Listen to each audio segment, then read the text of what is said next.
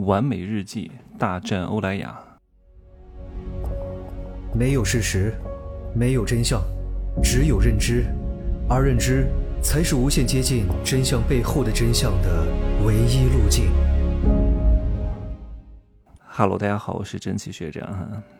就很多人在做传播的时候，不管你是做销售、做营销、卖东西、找工作，都想把自己表现得非常好。什么叫好？力求完美不叫好。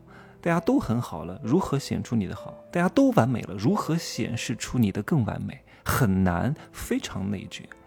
这个时候啊，我建议各位，与其最好，不如不同，你懂吗？用户买你的东西，用户跟你接近，用户在你这下单，不是因为你很好，懂吗？别弄错了，你再好有什么用？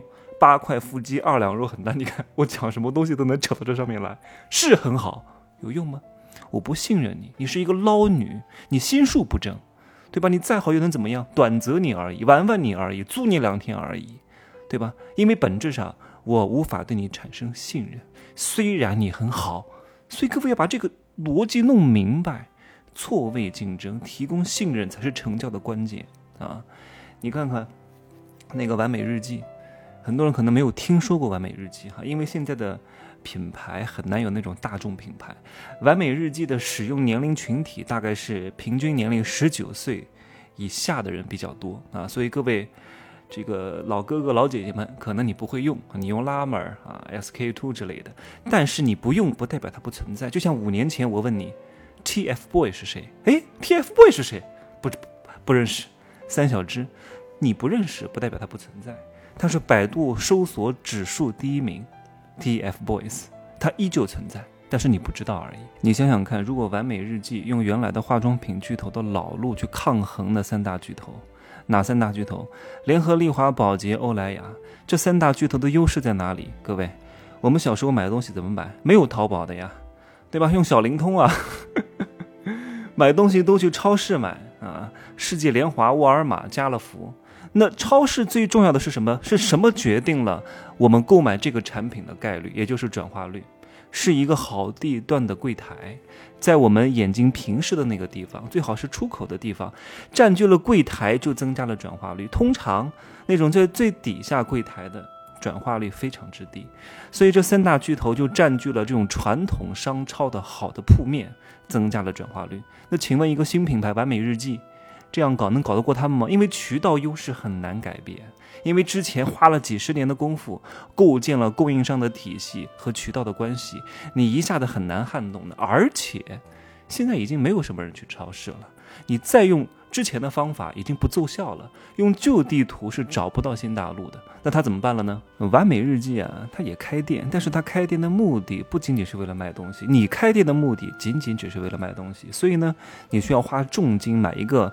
地段特别好的铺面，本质上你买的是这个铺面门口经过的人流，经过的人流量大，进店的概率就越高，进店的概率越高，咨询量就越大，咨询量越大，转化概率就越高，你就越有可能收到钱。所以本质上你花的钱买的是流量。但是完美日记它也开店，对吧？同样的动作，但是呢，它不会开在一个流量特别好的地方，因为这个地方的成本非常之高。它开店的目的是什么？是为了形成它一整套闭环当中的一个环节。老板跟所有的店员讲啊，开完这个店，然后呢，你们赶紧把方圆五公里以内的人的微信全部给我加完，加完之后这个店就给我关了，对不对？所以店开在一个流量不是特别好的地方，你只要进去了，他们不可能天天在店里待着的。有可能在外面发传单，目的是什么？不是为了现在立刻把东西卖给你，是为了让你加群、社群营销。你说我也干啊，我到处去发传单，让别人加到我的群里来。你加到群里来干嘛？给别人发促销广告，天天发我的东西怎么样？我的东西顶呱呱，谁买啊？对不对？谁想加入到一个群里吵死人？这个鱼龙混杂，天天发广告呢？对，人家不想看这个东西。那完美日记怎么做？他把你加进来。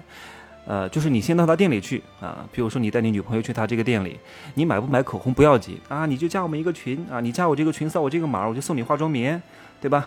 然后呢，加进去之后，他不是立刻的狂轰乱炸在发广告，他是在场景化营销，告诉你啊，这个怎么画眉毛啊，怎么画粉底啊，怎么变自信呢，对吧？明天要见男友化什么妆啊？然后后天参加前男友的婚礼，化什么妆气死他的新娘啊？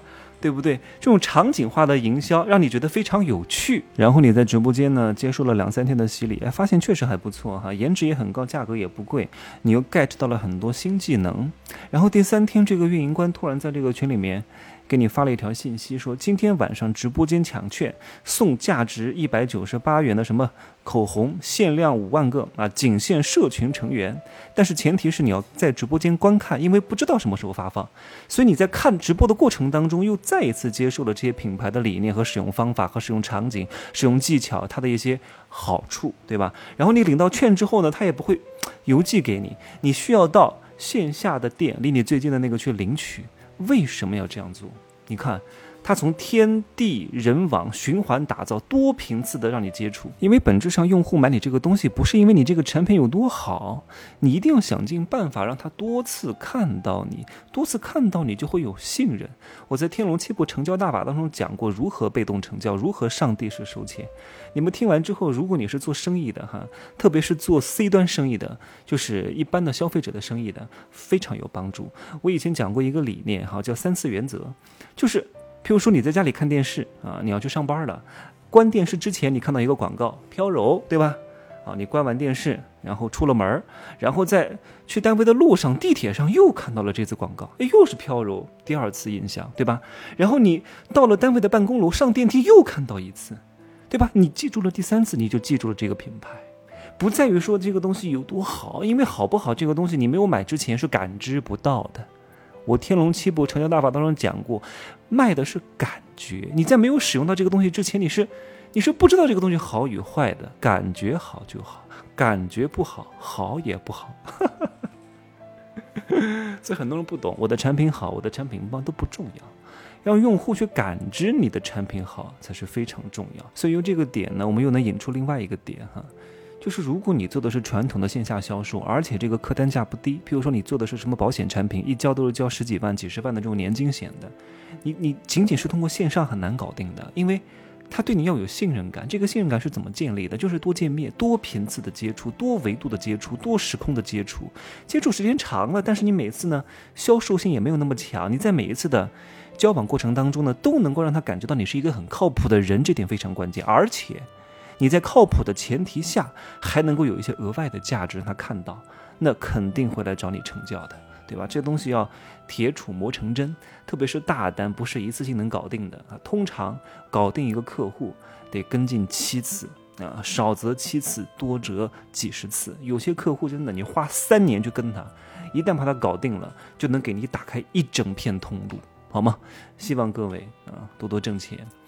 如果你没有什么学历，没有什么能力啊，做销售真的是能够帮助帮助你快速起家的啊，能够迅速锻炼你所有的综合能力。销售做好了，一辈子不会穷的啊，因为任何关系它都是一种销售思维啊，不管是恋爱、情侣、交往、朋友啊，都是一样的啊。就这样说吧啊，祝各位发财，再见。